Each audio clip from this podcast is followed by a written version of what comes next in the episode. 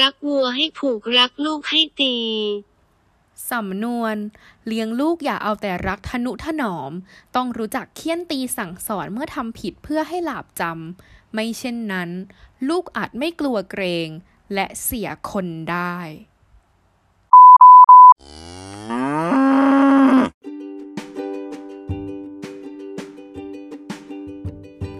วัสดีค่ะ ยินดีต้อนรับท่านผู้ฟังเข้าสู่รายการ ฉันไม่ใช่ผู้วิเศษ พอดแคสต์ที่จะสนับสนุนการศึกษาไทยให้เจริญก้าวไกล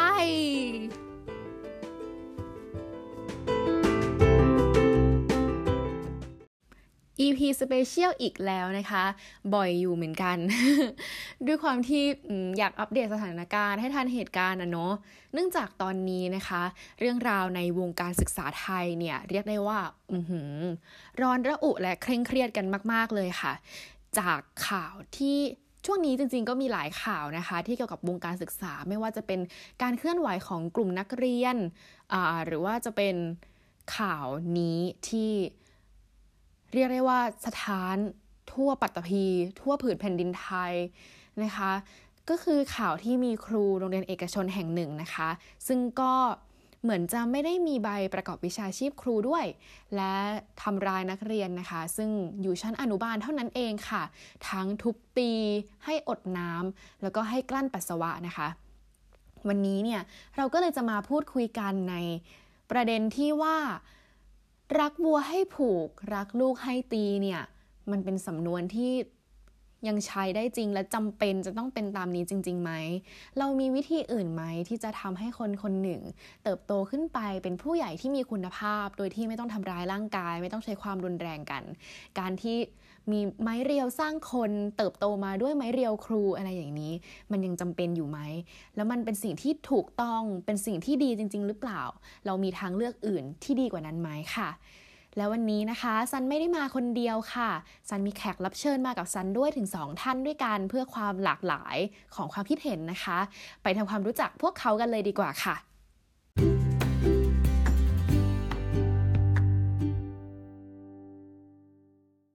สวัสดีค่ะพีล่าค่ะ สวัสดีค่ะ หมูกรอบค่ะ ค่ะ ก็วันนี้นะคะเราจะมาอย่างที่ได้พูดไปเมื่อกี้ว่าเราจะมาคุยกันเรื่องเฮ้ยไม้เรียวเนี่ยมันจำเป็นจริงๆไหมที่ว่าเราจะต้องใช้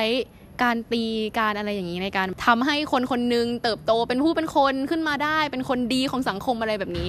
เราลองไปเริ่มจากเหตุการณ์เล็กๆน้อยๆ ประสบการณ์ส่วนตัวกันไหมว่าเฮ้ยแต่ละคนเนี่ยเคยเจออะไรแบบว่า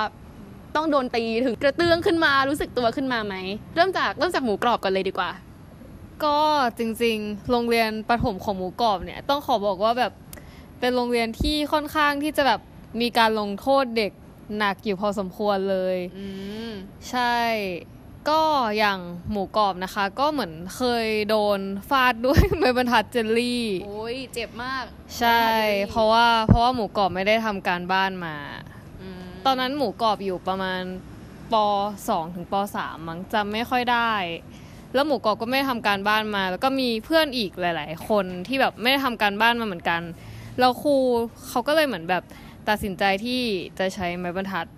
ในการลงโทษเด็กอือืมมแล้วพอแล้วพอหลังจากตีด้วยไม้บรรทัดไปแล้ว เรารู้สึกว่าอยากจะทำการบ้านมากขึ้นไหม ก็จริงๆก็ไม่ได้รู้สึกขนาดนั้นนะเราเรามีความรู้สึกว่ามันมันอาจจะทำให้เรากลัวครูคนนั้นมากขึ้นก็จริงแต่มัน มันไม่ทำให้เรารู้สึกว่าเราอยากจะทำการบ้านมากขึ้นเลยอะอืมอืมไม่หนำซ้ำนะแล้วยังรู้สึกว่าแบบเราไม่ชอบวิชานี้เลยอะ่ะอืมอืมแล้วพีล่าเคยโดนอะไรแบบนี้บ้างไหมหรือว่ามีวิธีอย่างอื่นที่เคยเจอเดเคยโดนมาหรือเปล่า ถ้าตอนอยู่ประถมกับมอต้นเนี่ย ก็อยู่โรงเรียนเดียวกัน แล้วอืมคือโดนมาสองอย่างก็คือไม้บรรทัดเยลลี่ แต่ว่าที่โรงเรียนอะจะเรียกเขียวเสวยโอ้ย ใช่ถ้วยเป็นเพสีราะเขียวเหรอใช่เป็นสีเขียวก็จะเป็นไม้บรรทัดเยลลี่สีเขียวตลอด เราก็จะยืมของเด็กมาตีอืมแล้วก็อีกอย่างหนึ่งที่โดนก็คือไม้เรียว ก็คือโดนฟาดตูด แล้ว มันก็โดนลงโทษตามปกติจำไม่ค่อยได้แล้วว่าโดนลงโทษเพราะอะไร หรือว่าแบบเราทำอะไรผิด แต่จำได้ว่าแค่ว่าโดนตี ก็เลยรู้สึกว่า เออแล้วที่เราโดนตีไปเนี่ย มัน มันส่งผลกระทบให้เราแบบรู้สึกผิดหรือเปล่าก็ไม่แน่ใจ เพราะตอนนี้เราก็จำไม่ได้ว่าเราทำอะไรผิด อืม คือคือจากเหตุการณ์เรื่องครูโรงเรียนเอกชนท่านนี้นะ มันก็เหมือนมีกลุ่ม Facebook ที่แบบว่ามีคุณครูอยู่ด้วยกันอะไรอย่างเงี้ย เออ ก็มีคุณครูไปพูดคุยกันในใต้คอมเมนต์โพสต์เขาก็บอกประมาณว่า เฮ้ย เด็กบางคนอะเหมือนว่า คุณพ่อคุณแม่ก็จะออกมาบอกว่าเนี่ยมาตีลูกฉันทำไมอะไรแบบนี้ทำไมถึงไม่พูดด้วยเหตุผลทำไมถึงลูกฉันเป็นคนดีนะ ลูกฉันเป็นคนดีอ่าอะไรประมาณนี้ คุณครูก็จะบอกว่าเฮ้ยแต่ว่าลูกคุณอะบางทีอยู่ที่โรงเรียนกับอยู่ที่บ้านมันก็ไม่เหมือนกัน แล้ว ลูกคุณที่น่ารักอะมันก็ไม่ได้น่ารักสำหรับทุกคนอ่าทีนี้คิดว่าในฐานะ ถ้าสมมติเป็นคุณครูอะ คิดว่าควรจะต้องทำยังไงกับเด็ก ถ้าแบบว่าพูดเท่าไหร่ก็ไม่ฟังแบบว่าเฮ้ยเรียนสี่เรียนสี่อยากคุยในห้องเรียนสี่อะไรเงี้ยเออเหมือนเวลามีคนพูดหน้าห้องอยู่ แล้วคนไม่ฟังอย่างเงี้ยมันก็แบบนิดนึงเนาะเออคิดว่าจะต้องใช้วิธียังไงดีในการแบบว่าคุยกับเด็กคนนั้น หรือทำให้เด็กคนนั้นแบบเลิกพฤติกรรมแบบนี้ คิดว่าการตีเป็นเป็นอะไรที่แบบว่าเหมาะสมไหมเริ่มจากพีล่าก่อนเลยก็ได้ ก็ถ้าในถ้าเราเป็นครูในสถานการณ์นั้นอะเราก็คิดว่าเราคงจะ อยากให้เด็กเห็นเองว่าการที่ไม่มีคนฟังอะเป็นยังไง ก็คือเราไปเห็นเหมือนไปดูวิดีโออันนึง เป็นการที่ครูเกาหลีอะเขาเอ่อจัดการเรื่องการบูลลี่ในห้องเรียน ก็คือการทำให้แยกเด็กเตี้ยกับเด็กสูง ก็คือเหมือนเป็นการให้สิทธิพิเศษสำหรับเด็กเตี้ย แต่เด็กสูงไม่ได้อะไรเลย ก็เลยรู้สึกเศร้า จนแบบรู้สึกสงสารเพื่อนที่โดนบูลลี่บ่อย ๆ แล้วก็แบบก็กลับไป เห็นความสำคัญแล้วก็เห็นว่าแบบตนเองทำผิดอะไรบ้าง ก็รู้สึกว่าถ้าเราเป็นครูในสถานการณ์นั้นน่ะก็คงจะอออาจจะเชิญให้เด็กคนนี้อาจจะไปพูดหน้าห้อง แล้วพยายามทำให้ห้องมันแบบดังๆ แล้วให้เด็กคนนั้นไม่มีโอกาสพูด รู้สึกว่าถ้าเด็กได้รู้สึกเองว่ามันรู้สึกยังไง เด็กก็จะได้เห็นใจว่าครูอะรู้สึกอย่างนี้เหมือนกัน อืมแล้วแล้วหมูกรอบล่ะ สำหรับเรานะ เรามองว่าการใช้ความรุนแรงอะไม่ใช่การแก้ปัญหาที่ดีเลย คือลองนึกแบบกับตัวเราก็ได้อะ ถ้ามีใครที่แบบมาตวาดหรือมาทำร้ายร่างกายเราอะ เราก็คงที่จะแบบไม่ชอบหรือแบบไม่อยากจะรับฟังคนคนนั้นถูกไหม เราคิดว่าการที่แบบเราคุยกับเด็กด้วยเหตุผลหรือว่าแบบเออให้ความอ่อนโยน ให้ความเป็นมิตรในการแก้ปัญหากับเด็กอะน่าจะดีกว่าสำหรับเรานะ อืม เราเราอยากเล่าเรื่องของตัวเอง แบบว่าเรื่องที่เกี่ยวกับการตีกันอะไรอย่างเงี้ย แต่ว่ามันเหมือนเป็นความรุนแรงในครอบครัวนิดนึง คือ ก็ทั้งสถาบันครอบครัว สถาบันการศึกษา มันก็เป็นสิ่งหนึ่งที่แบบว่าหล่อหลอมเด็กคนนึงให้โตขึ้นมาเป็นผู้ใหญ่เนอะคือคืออย่างของเราอะคือน้องอะเวลาน้องดื้ออย่างเงี้ยเรามีน้องชายคนหนึ่งเวลาน้องดื้อน้องก็จะถูกตี ทีเนี้ยมันก็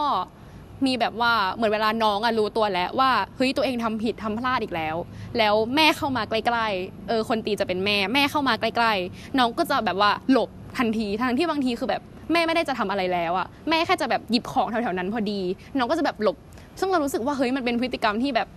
มันมันจำเนอะไอ้คำว่าฟาดให้หลับจำอะไรอย่างเงี้ยเออคือมันจำจริง ๆ แต่ว่ามันอาจจะไม่ได้จำในแง่ที่แบบว่า ที่ดีเท่าไหร่นัก อืมไม่ได้จำในแบบที่เอ่อผู้ปกครองเขาต้องการ ก็คือจำแค่ว่ากลัวโดนตี ใช่ แต่ว่าไม่ได้จำว่าเออสิ่งที่ทำมันผิด เออ คือเหมือนเหมือนร่างกายก็จำด้วยป่ะว่าแบบอืม โดนตีตรงนี้หลบใช่หลบจนหลบเลยใช่เออ อีกประเด็นหนึ่งที่เรารู้สึกว่ามีความน่าสนใจมาก ๆ เลยนะ คือเราเคยไปอ่านทวิตของทวิตหนึ่งอะเขาทวิตประมาณว่าแบบเวลาที่แบบเด็กรู้สึกแบบผูกพันกับใคร อะไรประมาณเนี้ยเหมือนเหมือนเด็กก็จะรู้สึกว่าการที่ได้อยู่ใกล้ๆกับคนนั้นน่ะคือการปลอดภัยถูกไหมอ่าแบบเวลาอยู่กับพ่อแม่อะไรเงี้ยแล้วถ้าเกิดว่าพ่อแม่เกิดตีลูกของตัวเองขึ้นมา เด็กก็จะเกิดความสับสนว่าแล้วสรุปอยู่กับคนเนี้ยมันปลอดภัยหรือไม่ปลอดภัยกันแน่อะไรประมาณเนี้ยแล้วแล้วที่ไหนคือที่ที่ปลอดภัยสำหรับเขากันแน่ ก็จะเกิดคำถามอีก ใช่อ่าก็ถือว่า เราว่าเรื่องเรื่องแบบจิตใจอะไรอย่างเงี้ยเป็นเป็นเรื่องที่แบบว่าค่อนข้างละเอียดอ่อนเนาะเหมือนว่าโดยเฉพาะจิตใจของเด็กอะแบบเออมันละเอียดอ่อนมากๆ เหมือนว่า เด็กเป็นผ้าขาวอะไรอย่างเงี้ยพอเราทำอะไรลงไปก็กลายเป็นว่าเขาจำไปตลอดชีวิตเลย อืมทีนี้เรามาที่คือเคยดูหมูกรอบกับพีล่าเคยดูแบบว่าเหมือน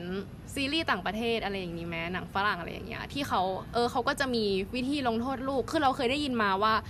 ครอบครัวที่ ตีเด็ก สิ่งที่ยังมีการแบบตีเด็กหยิกอะไรอย่างเงี้ยอยู่อะคือเป็นครอบครัวชาวเอเชีย อันนี้คิดว่าจริงไหมคิดว่าค่อนข้างจริง เพราะว่าเหมือนว่าด้วยความที่ว่าคนเอเชียเขาก็จะมีความคิดที่ว่าเป็น tiger parenting ก็คือแบบเหมือนการสั่งสอนลูกด้วยการแบบโหดไว้ก่อน แต่ว่าก็หวังดีกับลูก แต่ว่าจากการที่แบบเออซันซันอาจจะพูดมาว่า จากการดูหนังฝรั่งเนี่ยเขาเอ่อเลี้ยงลูกหรือสั่งสอนลูกด้วยการกักบริเวณมากกว่า ใช่แบบทำผิดกักบริเวณหนึ่งคืนใช่ห้ามออกไปเล่นกับเพื่อน ใช่ก็คือรู้สึกว่านี่มันได้เอ่อการทำแบบเนี้ยมันได้ผลมากกว่าการตีหรือการฟาดหรือการทำร้ายร่างกายมากกว่า อืมเราคิดว่าถ้าเราถ้าเราเป็นเด็กๆอะไรอย่างเงี้ยที่แบบออกไปเล่นกับเพื่อนทุกวันอะแล้วอยู่วันหนึ่งโดนสั่งว่าไม่ให้ออกไปเล่นกับเพื่อนแล้วอะเราว่ามันก็เจ็บปวดพอสมควรระดับหนึ่งเลย เออ แล้ว แล้วมันได้ผลไหม คือมองมองจากในแง่นี้โอเค มันเจ็บปวดจริง แต่ว่าแล้วมันได้ผลกว่าการตีไหม หรือว่าคิดว่าแบบไหนได้ผลมากกว่ากัน ก็อย่างที่เราพูดไปนะ เรามีความรู้สึกว่าการการใช้ความรุนแรงในการแก้ปัญหา มันไม่ใช่เรื่องที่ถูกต้องอะ่ะคือคือเรารู้สึกว่าถ้าเรากักบริเวณเด็กอะ่ะเด็กก็จะจำแล้วเด็กก็จะไม่ทำอีกจริง ๆ แต่ว่าเด็กก็จะไม่รู้สึกแบบ ได้รับการบาดเจ็บทางร่างกายอะไรเงี้ยอ่าอาจจะมีแบบจิตใจบ้าง แต่ก็คงไม่กระทบกระเทือนถึงขั้นแบบเหมือนถูกตีอะอืมอืมเรามาที่เรามาที่เรื่องสุดท้ายที่เราจะพูดกันในวันนี้ดีกว่า เป็นคำถามแบบว่าให้ใช้หัวคิดเยอะๆ ใช้สมองเยอะๆ คิดแทนกระทรวงศึกษาธิการ คิดแทนผู้มีอำนาจทุกคนในประเทศนี้ อะก็คือ คือในโรงเรียนที่เป็นข่าวใช่ไหมเขาเป็นโรงเรียนเอกชน แล้วก็จะมีกล้องวงจรปิดในห้องทำให้สามารถผู้ปกครองอะสามารถเอาตัวคลิปวิดีโอจากกล้องวงจรปิดตรงนั้นน่ะมาเป็นหลักฐานจนแบบเรื่องมันโหใหญ่โตระดับประเทศขนาดนี้ได้อ่าแต่ว่าในขณะเดียวกันน่ะด้วยความที่โรงเรียนนั้นเป็นเอกชนน่ะแล้วเราก็รู้ว่าแบบความเหลื่อมล้ำทางการศึกษาในประเทศเราอะไรอย่างเงี้ย แต่ของแต่ละโรงเรียนทั้งโรงเรียนเอกชนกับโรงเรียนรัฐเอง แล้วก็ระหว่างโรงเรียนรัฐกับรัฐเองอะ มันก็มีความแตกต่างที่เยอะมาก อืมทั้งในกรุงเทพต่างจังหวัดแบบต่างกันหมดเลย ใช่ ดังนั้น วันนี้เราก็เลยมาชวนคิดกันว่า แล้วคิดว่ามันจะมีวิธีอะไรไหมที่เราจะทำให้ปัญหาการใช้ความรุนแรงในโรงเรียนเนี่ย มันหมดไปหรือมันอาจจะลดน้อยลงหรือทำให้คุณครูเข้าใจว่า เออสิ่งที่กำลังดำเนินอยู่เนี้ยการใช้อำนาจของเขาการที่เขามีอำนาจแล้วอะ่ะมันไม่ได้แปลว่าเขาจะต้องใช้อำนาจของเขาในในทางนั้น แบบลงโทษนักเรียนรุนแรงให้เจ็บให้หลาบจำให้อะไรอย่างนี้ ถามถามฮีล่าก่อนเลยดีกว่า ก็รู้สึกว่าเอ่อขอบคุณสำหรับคำถามนะคะ ก็จะพยายามตอบแบบเอ่อจะพยายามตอบแบบนางงามนะคะ ก็เห็นว่าเอ่อปัญหาเนี้ยส่วนหลักคือมาจากเอ่อ ระบบการศึกษาหรือออืมเอ่อคนที่ผลิตออกมาก็คือครูที่ออกมาเป็นเอ่อบุคลากรต่างๆ ในเอ่อพื้นที่ต่างๆ ก็รู้สึกว่าเอ่อถ้าหากว่าอบรมครูในด้านจิตวิทยาเด็กอืมว่าเอ่อการลงโทษเด็ก ลงโทษยังไงให้ได้ผล ลงโทษยังไงให้เด็กจำลงโทษยังไงไม่ให้เด็กเก็บไปคิดตลอดเวลาว่า เออ นี่คือการ abuse เราหรือเปล่าาคือรู้สึกว่าเออมันควรจะมี จริงๆแล้วมันก็มีอยู่แล้วในเอ่อคณะครุศาสตร์อะไรพวกนี้ แต่ว่ารู้สึกว่ามันน้อยไป อืมคือคือมันมีอยู่แล้วใช่ไหม ใช่คือคือเอ่อพ่อเราก็เป็นอาจารย์เนาะก็อืม สอนคณะครุศาสตร์เหมือนกัน ก็เห็นพ่อก็บอกว่าก็ก็มีสอนนะ แต่ว่าจากที่ฟังมามันยังไม่ได้ผลเท่าไหร่ ก็รู้สึกว่าถ้าหากว่าไปเน้นตรงนั้นนิดนึงในด้านจิตวิทยาเด็ก ในด้านเอ่อจิตใจของเด็กที่แบบ นิดนิดๆหน่อยหน่อยๆก็สามารถผลส่งผลกระทบที่แรงมากๆสำหรับเด็กแล้วอะก็รู้สึกว่ามันคงจะได้ผลมากกว่านี้อืมเหมือน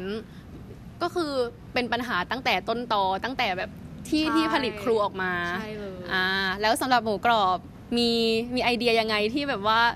กระทรวงศึกษาทำตามฉันสิ จริง ๆ ค่อนข้างเห็นด้วยกับพีล่าเกือบทั้งหมดเลยนะอืมคือคือเรารู้สึกว่า เราควรที่จะแบบนมแบบไม่ไม่ควรทำให้แบบการใช้ความรุนแรงมันเป็นเรื่องที่แบบปกติในสังคมของเราอะการที่แบบ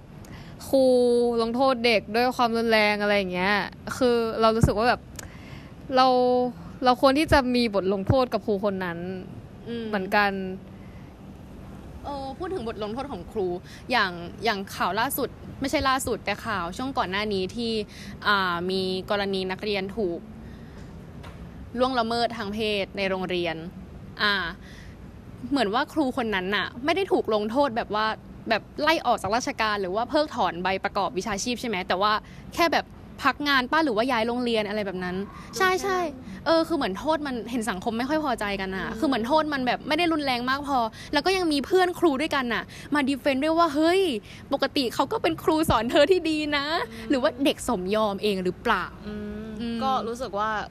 เด็กก็เป็นเยาวชนอืมครูทำแบบนี้คือผิดกฎหมายมากใช่ๆสมควรโดนจำคุกอืมหรือโดนประหารก็ได้ รู้สึกว่ามันผิดจริง ๆ เพราะการเอ่อไปทำอะไรเด็กแบบนั้นอะ่ะ มันก็คือการ